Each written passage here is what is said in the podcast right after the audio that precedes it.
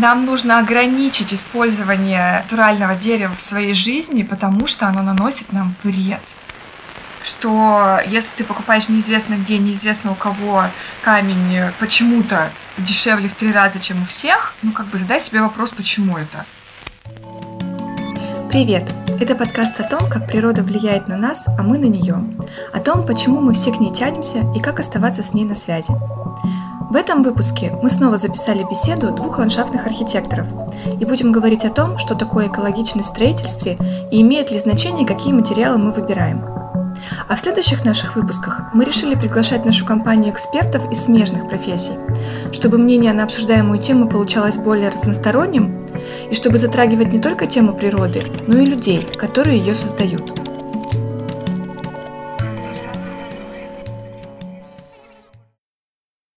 Знаю, с чего начать, но э, мы хотели сегодня поговорить о экологичных материалах, которые мы используем при строительстве. И когда я начала гуглить, э, ну, вообще про экологию материалов и вообще о том, что может быть не экологичным в тех материалах, которые мы используем, например, mm-hmm. я начала изучать эту тему и поняла, что, во-первых, это не имеет большого смысла, потому что реально все строительство, о котором мы говорим, ведется на улице. Ну, то есть, если мы будем говорить о домах, то там, да, есть лаки, краски, там вот это все клей. Mm-hmm. Это имеет значение, потому что ты закрываешь окна, ты этим дышишь. А когда это на улице, это проветривается. И я даже не знаю, насколько должна быть высокая концентрация какого-то клея там, чтобы это считалось небезопасным. Вот, это первое. А второе, когда я начала изучать вопрос экологичности, у нас же есть такие непонимания иногда, типа, что такое экологичный, что такое экологический, там же есть разница. И поэтому я начала с того, что может быть небезопасным для людей, а потом перешла к тому, что я начала изучать разницу между экологичным, экологическим и вообще какие критерии экологичности можно выделить. А, и вот я для себя определила, что экологичные материалы это не только те материалы, которые не выделяют никаких вредных веществ для нас, но и то, как эти материалы произведены, mm-hmm. откуда они привезены, например, как мы их используем, и можно ли их потом переработать. То есть не только то, чем мы дышим, важно, когда мы используем какие-то материалы в строительстве, но и то, как мы используем природу, и то, как мы потом это выбрасываем в ту же природу. Например, э, исходя из этого, какие-нибудь экзотические материалы дерева, которые мы привозим из Африки, по большому счету, это не очень экологично с той точки зрения, что, во-первых, мы тратим очень много на транспортировку этих материалов, во-вторых, мы их используем не в том климате, в котором они выросли, и это тоже считается не очень экологичным, потому что... Они могут плохо себя чувствовать в этой среде новой, и поэтому понадобится замена еще то есть как бы дополнительный ресурс. Возможно. Но я думаю, что если говорить о строительных материалах, то какая может быть замена? Ну, как бы они же уже покрашены, все высушено. Может быть, это касается только транспортировки, и еще это может касаться того, что чем более дорогой и ценный материал какой-то, древесина, например, какая-то там, тем э, больше вероятность, что эта древесина была получена нелегальным путем. Ну, это как бивни мамонта. Не бивни мамонта, а как это? Как, Ой, как же. Что используют? Вот, например... Слоновая кость. Слоновая кость. Потом, по-моему, я насколько знаю, то ли когти у, у медведей, рога у каких-то животных, по-моему. Потом я точно знаю, что у носорога вот этот рог прям отрезают. То есть вот это все не естественно, не экологический способ добычи каких-либо ценных материалов. Очень высока вероятность, что они таким способом и были добыты у этих материалов, скорее всего, нет сертификата.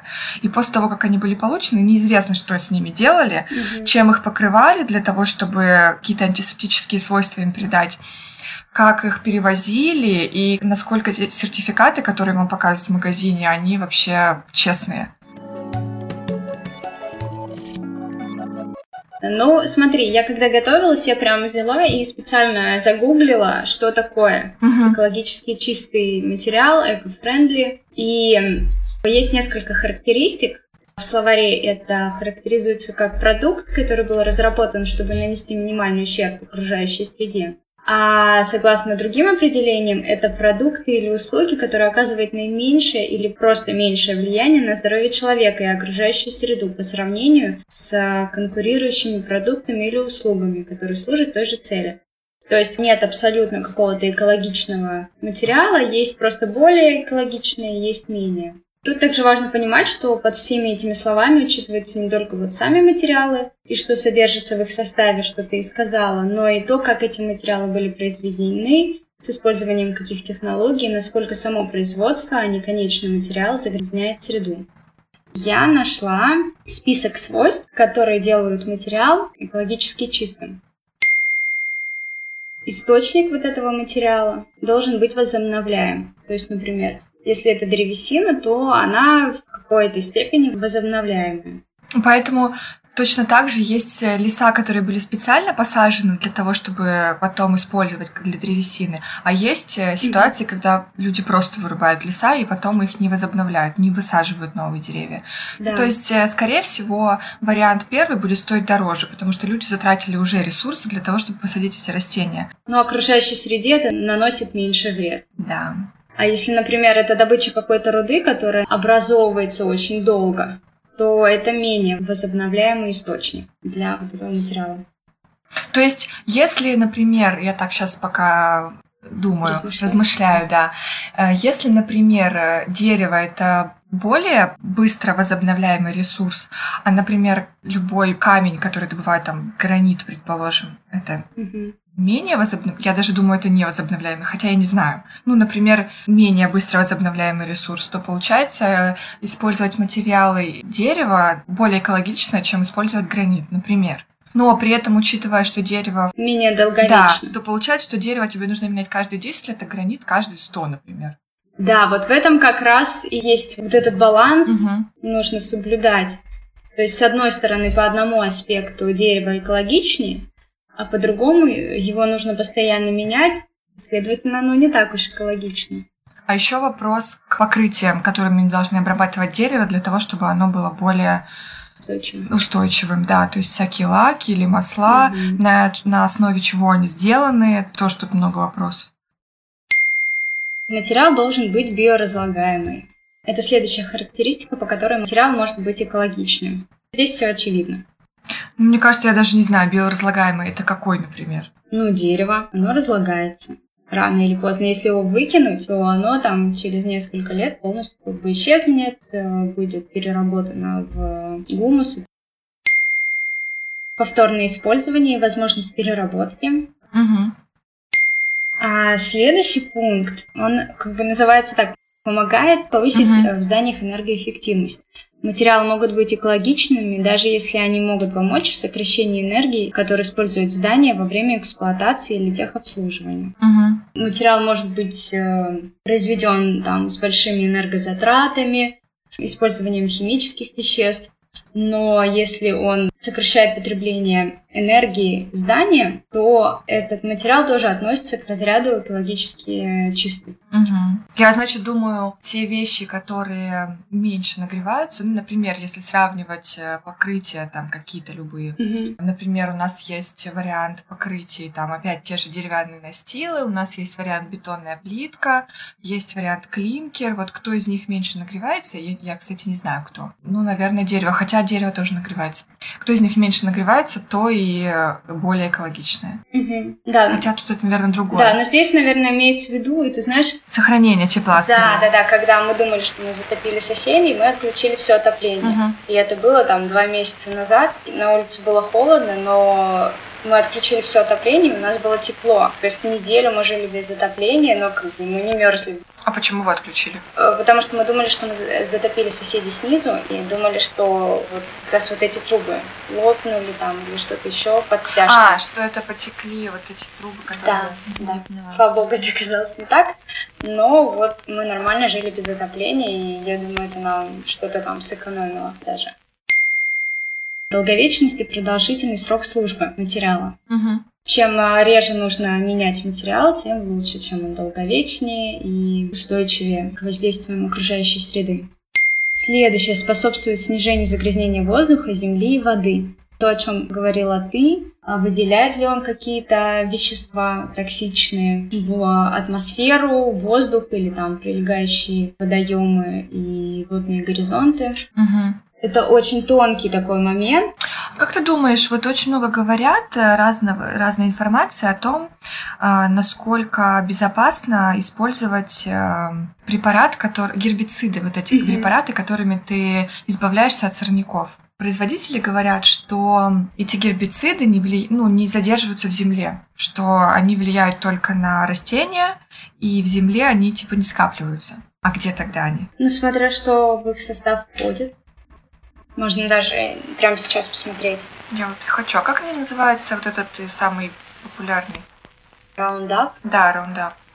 Ой, я прям открыла, и тут так все очень сложно. Сейчас тут просто тут должно быть, должно быть что-то конкретное сейчас. Угу. В марте 2015 года Международное агентство по изучению рака Всемирной организации здравоохранения, основываясь на опубликованных данных эпидемиологических и экспериментальных исследований, обнародовало заключение, в котором содержится вывод о том, что глифосат – это действующее вещество вот этого гербицида, является возможным канцерогеном для человека, в кавычках. Ну, в кавычках в смысле, потому что это выдержка. Угу. Категория опасности 2А. Кроме того, есть наблюдение, что глифосат вызывает рак у лабораторных крыс и мышей. Также обнаружена способность глифосата повреждать ДНК и вызывать операции хромосом в клетках человека и животных. Ну блин, мне кажется, это если пить его, что ли? А в одном из исследований обнаружено, что распыление глифосат, содержащих гербицидов рядом с людьми, приводило к повышению частоты хромосомных повреждений в клетках крови. Ну, это я не знаю. Ну, вообще, когда ты обрабатываешь, типа, растения вот этими гербицидами, нужно, чтобы не было животных и детей в саду. Ну, что вроде как после того, как это высохло, ну, уже безопасно. То есть, да. э, как сказать, даже вот эти Прямой расти... контакт опасен. Да, то есть только вот, только вот это распыление и вдыхание вот этих гербицидов mm-hmm. опасно. Во многих препаратах написан mm-hmm. э, уровень опасности. Mm-hmm. В зависимости от уровня опасности нужно защищать или полностью тело, или только дыхательные органы. А я вот здесь нашла прям такую историю, когда гербицид был применен как химическое оружие. Ну-ка. Вообще серьезно. Так, эм, в период войны с Вьетнамом правительство США использовало смесь веществ под названием агент Оранж как дефолиант для распыления в джунглях. Из-за присутствия диоксидов смесь обладала тератогенным и канцерогенным действием, вследствие чего пострадало как население Вьетнама, проживающее на территории обработки гербицидами, так и американские солдаты, находящиеся в зоне распыления препарата. Результатом применения химического оружия стала гибель нескольких сотен тысяч человек и рождение детей с наследственными заболеваниями и генетическими мутациями. Жертва операции Range Hand, она называется, до сих пор проживает во Вьетнаме, и в компенсацию ущерба им было отказано. А почему? Там не написано? Нет. Ну, это, не знаю, это Америка. Как бы у нее достаточно много таких историй, когда они что-то сделали и отказываются там что-то mm-hmm. признавать или так далее. Хотя, я думаю, у любого государства есть такие истории. Ну да, конечно. Я вот здесь еще смотрю, что вот тоже там очень много было исков, связанных с, с вот этими э, гербицидами которые подавали люди, считая, что у них рак там из этих гербицидов. Ну, понятно, что это очень сложно mm-hmm. все доказать. Потому что когда ты живешь в городе, ешь не понять что из магазина, ну, как бы очень сложно доказать, что рак у тебя из-за гербицида. Ну, конечно, это сложно. Но все равно написано, что очень много документов, которые подтверждают, что много э, фальсификаций в исследованиях. В общем, нужно быть аккуратнее в этом плане. Хотя я ничего не имею против обработки растений, потому что иногда это действительно единственный способ. Да, и в большинстве случаев это единственный способ. Но просто нужно быть аккуратнее. Да. Так, ну вернемся к нашим, в общем, мы тут да, отошли от темы. Вернемся к нашим экологичным материалам. Ну, хотя вообще это часть. Все-таки, когда люди уезжают жить за город в своем доме, делают э, свой сад, они хотят действительно, чтобы все было супер экологично. И вот эта даже тема с э, с размещением э, огорода подальше от парковки. Угу. Хотя, конечно, это не имеет значения, если у вас 12 соток, ну... то, в общем-то, без разницы. В начале участка этот будет э, огород или в конце, но Люди настолько сильно хотят э, получить побольше, побольше экологичности. Почище. Чистых продуктов, да, и чистого воздуха, что ну, стараются как Хотя, знаешь, если сделать заградительные посадки, то, о чем мы в прошлом подкасте говорили, посадить ряд кустарников и там ажурные деревья, то, я думаю, у них получится сделать почище свои продукты. Кстати, да. Дальше у меня еще осталось три пункта. Давай. Местная доступность, тоже ты об этом уже сказала, чтобы была возможность mm-hmm. прям э, в этой же местности использовать вот эти материалы. То есть даже не использовать в этой же местности, а добывать. Mm-hmm. Да, они должны, они должны добывать там же, где используются. Это, ну, это, во-первых, дешевле, это вообще так принято было как бы исторически так сложилось, что так должно быть. Это сейчас из-за того, что у нас есть ресурсы, а, у нас есть деньги, чтобы получить материалы из любых мест. Мы, конечно, хотим какой-то экзотики постоянно. Но на самом деле, конечно, исторически а, материалы, которые были вот под боком, использовались для строительства, они подходят лучше для строительства дома там или... Не знаю. Не, не знаю. Они и логичнее выглядят часто. То есть иногда, иногда материалы из других стран выглядят немножко... Эм, как выпендрёж, да, такой необоснованный, вообще да, не Да, да, да, не слишком нарядно, но кому-то именно этот выпендрёж и нужен. Кто-то ради этого выпендрёжа и делает. Оно действительно красиво, но не всегда просто это актуально как-то uh-huh. выглядит. Ну, не актуально, какое-то другое слово я хотела. Ну, в общем, как-то, да, нелогично иногда.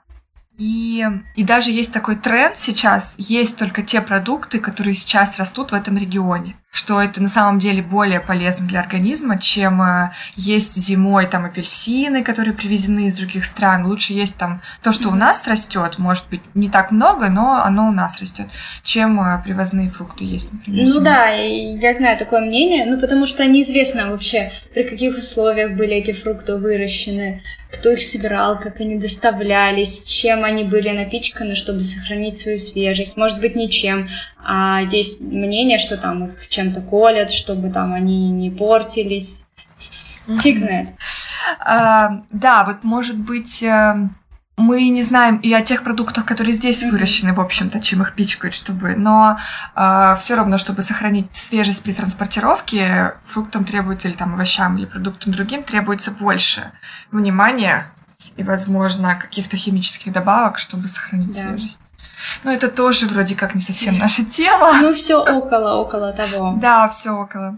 Так, следующий у нас да, затраченная энергия, то есть энергия, которая затрачивается на производство. Вот это такой очень важный аспект. Например, эм, бамбук, да, он самый считается экологичный материал, но тем не менее для некоторых изделий, которые из него производятся, требуются большие энергозатраты. Например? Бамбуковый текстиль, например, может быть создан с помощью интенсивного mm-hmm. химического процесса, при котором листья и волокна бамбука готовятся с использованием сильных химикатов, а затем затвердевают в тонкие пряди и придутся в пряжу. То есть э, здесь затрачиваются и энергия на вот эту вот всю обработку, я имею в виду электрическая энергия, да, вот на всех этих заводах и производствах, но и э, химические вещества, которые потом неизвестно куда отходы уходят, угу. и вообще как они влияют на окружающую среду, как происходит сам вот этот процесс, выделяется что-то, не выделяется, куда это потом сбрасывается, неизвестно. Ты сейчас говоришь про отходы и вот это все, и я вспомнила про Индию. Вот я не была в Индии, но вот все мои друзья, которые рассказывали про путешествия по Индии, или я там у кого-то в блогах читала про путешествия по Индии, там фотки, настолько там грязно, настолько никто не думает о том, куда что сливается, что, конечно, вот это так смешно, когда, знаешь, если весь мир поделить на две половины, одна половина это там Европа, там Америка, вот эти все страны, которые заботятся об экологии, которые стараются высаживать возобновляемые леса, стараются перерабатывать мусор, разделение мусора делать и все остальное, а другие страны, которые вот просто сливают все в реку, просто кидают прям под себя весь этот мусор или, например, обрабатывают какие-то ткани без использования защитных костюмов или перчаток, ну, им вообще все равно. Это как, знаешь, как родители, которые стараются сделать твою жизнь лучше, и ты, который эту жизнь разрушаешь. Ну, вот такой ребенок, который просто идет вперед, родители тебе покупают игрушки, а ребенок как-то странно. То есть, с одной стороны, вроде одни люди стараются что-то сделать, сохранить э, природу, там, и как-то экологии помочь, а другие люди даже не mm-hmm. думают об этом. Mm-hmm. Да, согласна. И последний пункт — это возможность повторного использования отходов. То есть о чем я начала говорить. Э, какие-то отходы от производства, mm-hmm. насколько их можно использовать. Например, такой очевидный пример — это когда делают доски, вырезают там из дерева что-то, все равно остаются вот эти опилки ненужные и так далее. И их потом можно переработать в ДСП, если я не ошибаюсь, ну и прочие подобные материалы. Ну или тот же ДПК, вот, который да, сейчас да. используют. Что же получается опилки? Это считается древесная мука, соединенная с каким-то полимером. Да. Я вот искала то, из чего они состоят, и какая из этих частей в их составе может быть небезопасной. То есть понятно, что если это древесная стружка, но это и есть древесная стружка, что там может быть небезопасным?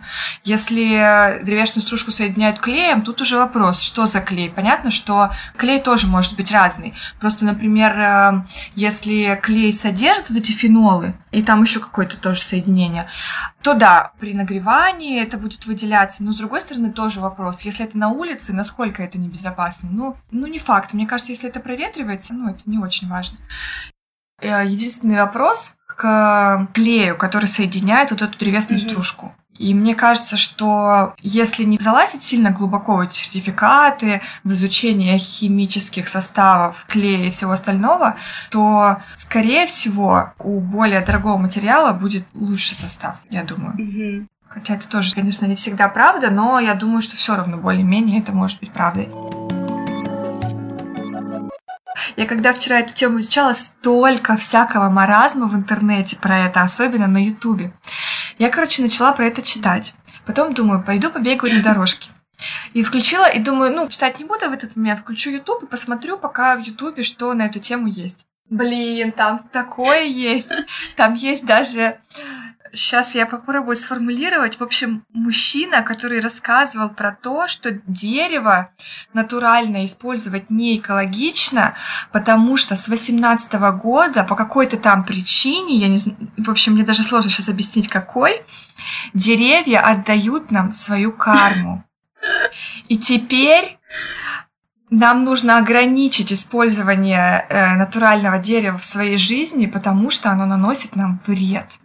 То есть а, у дерева кармы за всю его жизнь стало там минус 10 тысяч, что она такого вот я, не, вот я не помню, почему он как-то объяснял, почему именно с 18 -го года, но он просто так выглядел, и его речь была такой не связанной, ну хотя это не всегда показатель, конечно.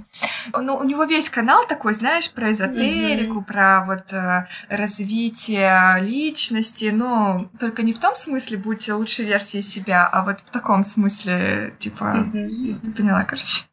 И он был такой странный, и он, в общем, я даже думала послушать до конца, чтобы вот, э, ну, цельное представление составить, поржать подольше, я не смогла, просто я пять минут послушала, начала смеяться, потом я еще послушала пять минут, чтобы понять, о чем он говорит, и, ну, не смогла. То есть тема экологии это настолько настолько хайповая mm-hmm. тема, что всяких куча психов, которые об этом говорят, полный бред.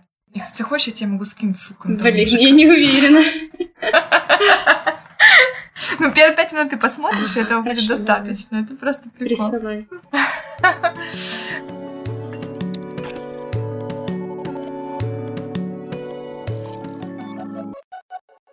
В общем, я нашла тут какую-то информацию о ДПК и ее экологичность. Его, вернее, mm экологичность. Многие производители говорят об экологичности своих изделий, но, к сожалению, никаких статей на эту тему у них на сайтах нету. Ну, я думаю, что, конечно, производители будут говорить именно так, потому что это действительно вопрос. Но я тоже вот почему-то не нашла такой вот какой-то информации не, не на сайте производителя, а просто где-то в интернете не нашла ничего об этом. Но я думаю, что, возможно, они действительно об этом парятся, я думаю, что действительно может быть экологичный материал, если они используют какой-то нормальный клей, то действительно вот эти отходы, которые как ты говорила, что, например, если мы делаем какую-то продукцию из дерева, то все равно остаются mm-hmm. какие-то отходы. И вот эти отходы идут э, в производство ДПК. И вот, конечно, в этом есть какая-то логика, потому что это не утилизируется, а опять используется. То с этой точки зрения это можно считать экологичным. Единственный вопрос вот в клее. Я думаю, что если они так много об этом говорят, вряд ли они бы стали вообще поднимать эту тему, если бы это было не так. Да, и здесь пишут, да. что отходы изделий из разработанных экологически чистых древесно-полимерных композиций могут подвергаться повторной переработке термобарическими методами, что позволяет создать практически безотходный технологический процесс. Угу. Да, так оно и есть.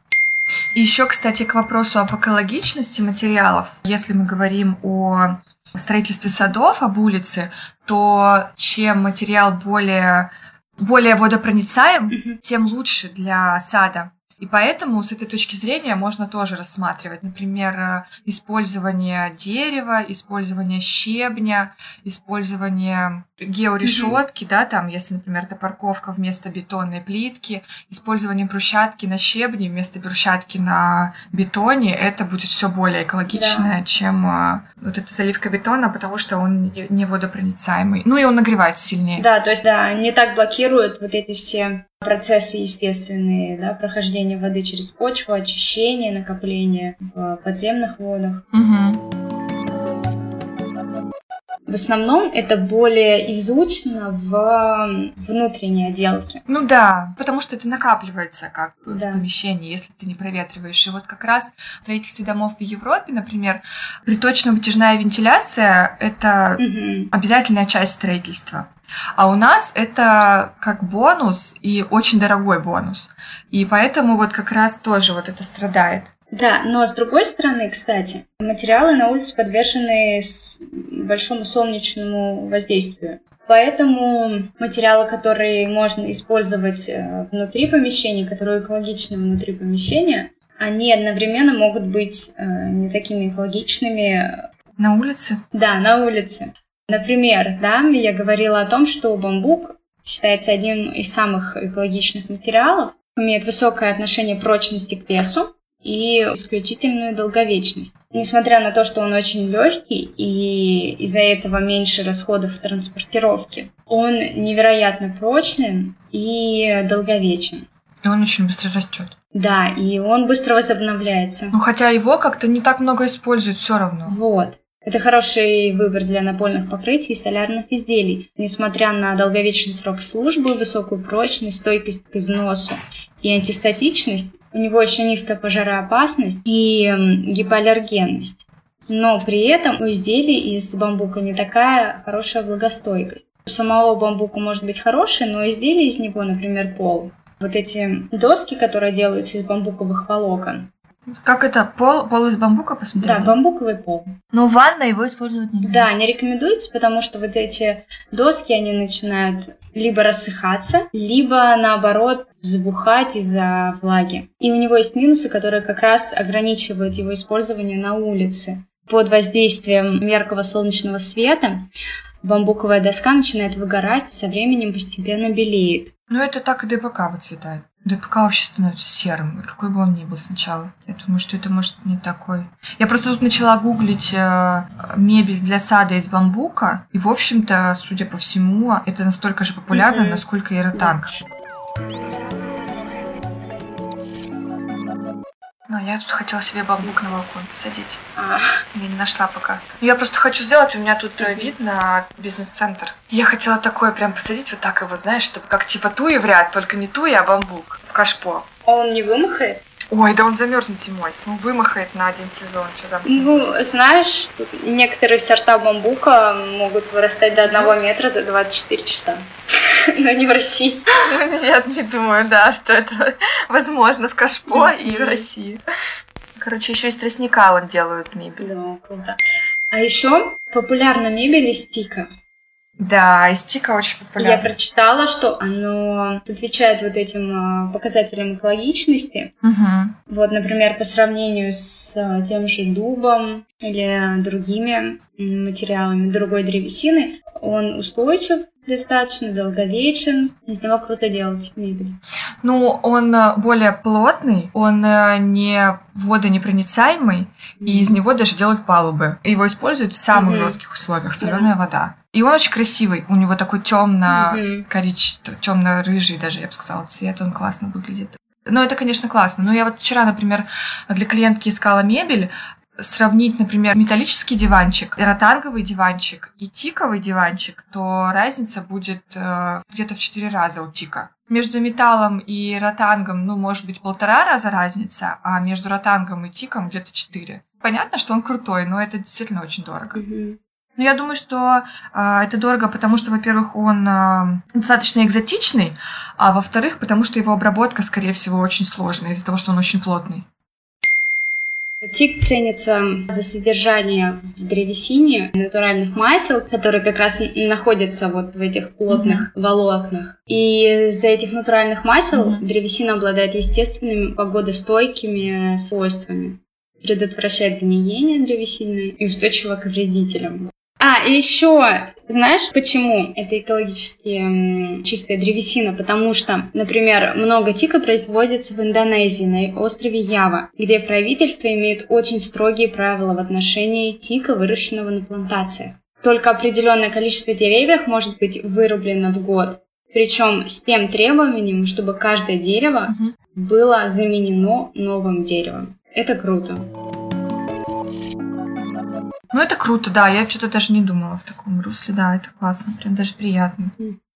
Всегда, когда вот ты говоришь, например, что тик, он выращивается какими-то специальными способами, у него, у него есть супер сертификаты, все проверено, он, там чуть ли не, не каждое дерево пронумеровано, знаешь, сразу ты как-то чувствуешь себя лучше. Вот ты чувствуешь, mm-hmm. что ты правильно поступаешь, что ты молодец, что ты да, осознанность, что ты сделал для своего дома самое лучшее, хотя оно стоило там э, просто космос. И вот э, и потом приятно вот в этом находиться всем. То есть понимаешь, что это все было сделано не просто так вот на коленке бегом, mm-hmm. а как-то продумано. И вот то же самое можно сказать, когда вот люди покупают, например, даже растения, вот то, о чем как-то мы говорили, типа э, можно купить растения вдоль дороги в no name питомнике, в котором там площадь э, выставочная 5 на 5 метров, mm-hmm. и там какие-то будут стоять э, сосны, неизвестно откуда привезенные, вот с такими маленькими комами. Дело даже не в том, что они умрут. И дело даже не в том, что они, они так мало стоят, что даже если они умрут, то все равно их поменять будет не так дорого. А дело в том, откуда их привезли. Откуда их выкопали? Скорее всего, из леса или из какого-то поля. Они просто росли себе спокойно, свободно, mm-hmm. на воле. И кто-то привез их, выкопал и сейчас продает. То есть это такое немножко воровство природы. Я понимаю, что иногда бывают ситуации, когда это не очень важно. Иногда это как бы имеет какое-то значение, но в целом нужно отдавать себе отчет, куда это было взято. Да. Вот, насколько ты готов такой продукт э, потреблять. А еще знаешь, в чем проблема? В том, что свои покупки ты поддерживаешь, да, такой стиль бизнеса. Да, естественно.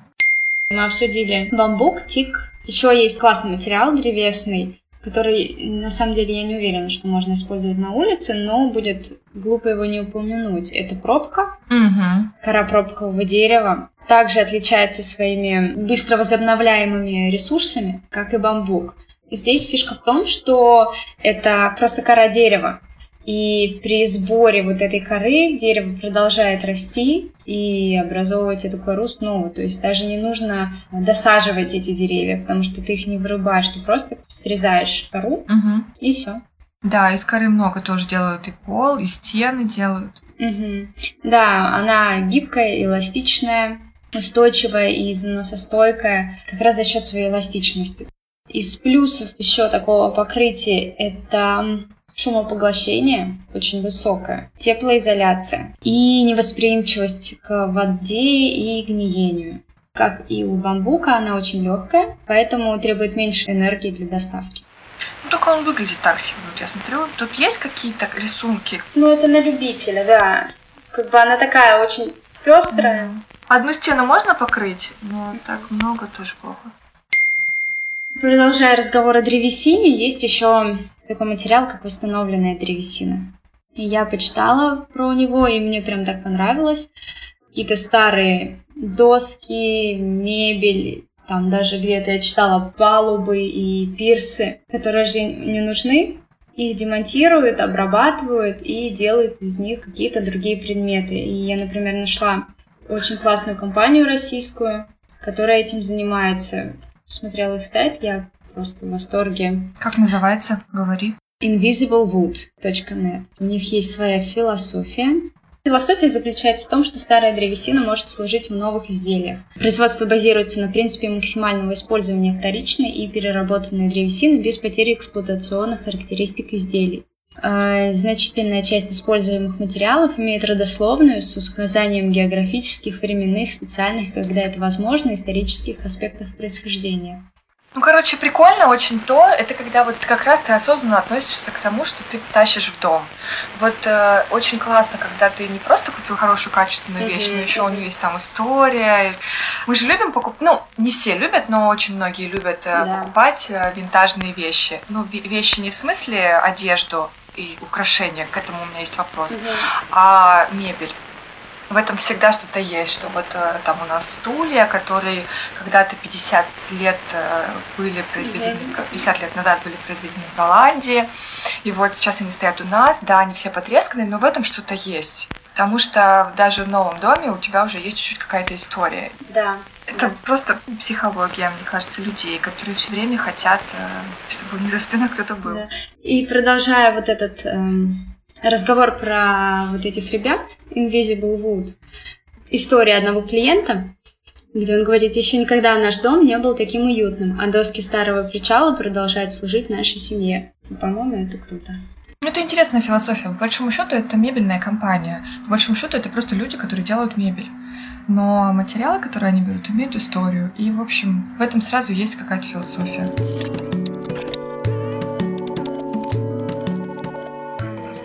Есть еще восстановленный металл, но на самом деле я не нашла способы его использования какие-то особенные. Прям не нашла компании, которые угу. позиционируют себя тем, что делают что-то именно из такого металла. И потом я поняла, почему. Потому что это используется давно и везде. Многие металлические предметы, особенно предметы для строительства, они используются как раз из переработанного металла, и как бы это нормально.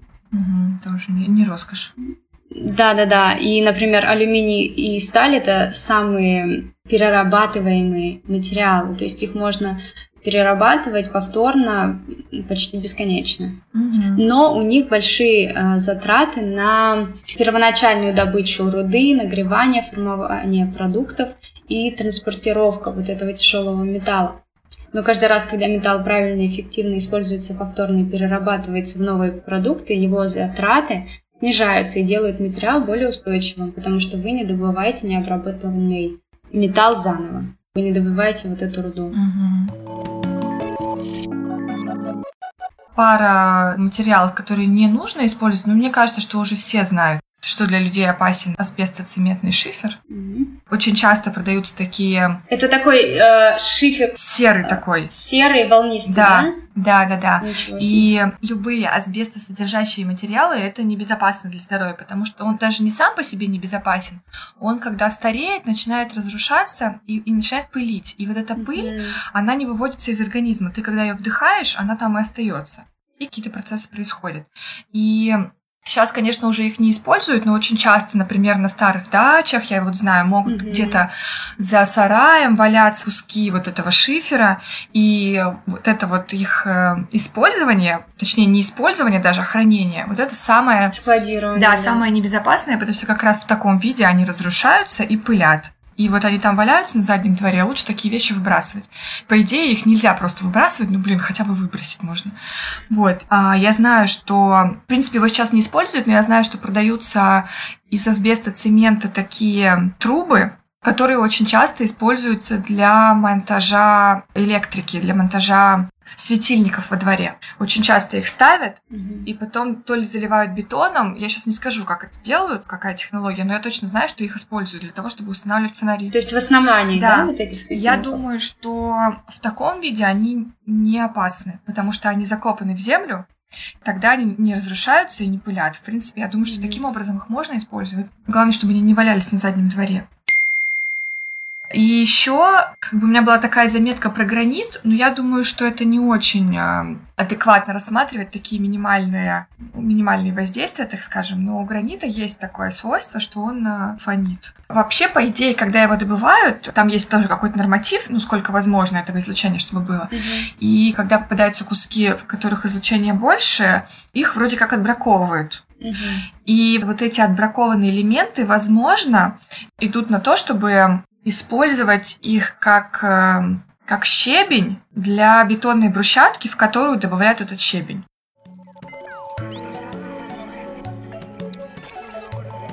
Эту вставку я записываю позже. И хочу добавить, что на одном моем объекте мы заказывали такую бетонную плитку с краплениями гранитной крошки, о которой я говорю в выпуске. И спешу вас успокоить, на такую плитку тоже есть сертификат. Так что она полностью безопасна. Покупайте. Нередко вредные качества приписываются бетону, который произведен с добавлением гранитного щебня. Природный гранит действительно содержит незначительное количество радиоактивных элементов, но опасен не сам камень, а выделяемый им токсичный радон, газ.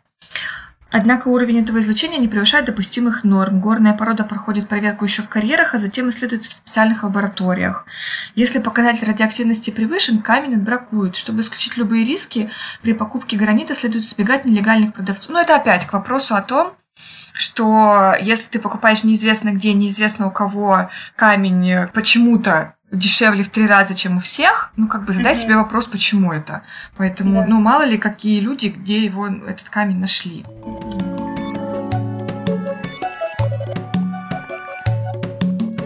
Спасибо, что провели с нами весь этот час. Если вам нравится то, что мы делаем, подписывайтесь на наш подкаст, ставьте ему оценки в приложении Apple Podcast и Яндекс Музыка и делитесь ссылками на него в соцсетях – так больше людей смогут узнать о том, что он существует, а мы увидим ваш интерес. Спасибо, что поддерживаете нас. У подкаста нет сайта, но вы можете подписаться на социальные сети нашего проекта Oh My Garden в Telegram и в Instagram. Также вы можете написать нам, какие вы хотели бы, чтобы мы обсудили темы и каких специалистов пригласили в нашу беседу. Или, может быть, вы сами хотите присоединиться. Ссылки на соцсети проекта мы оставим в описании к выпуску. Спасибо еще раз и до встречи!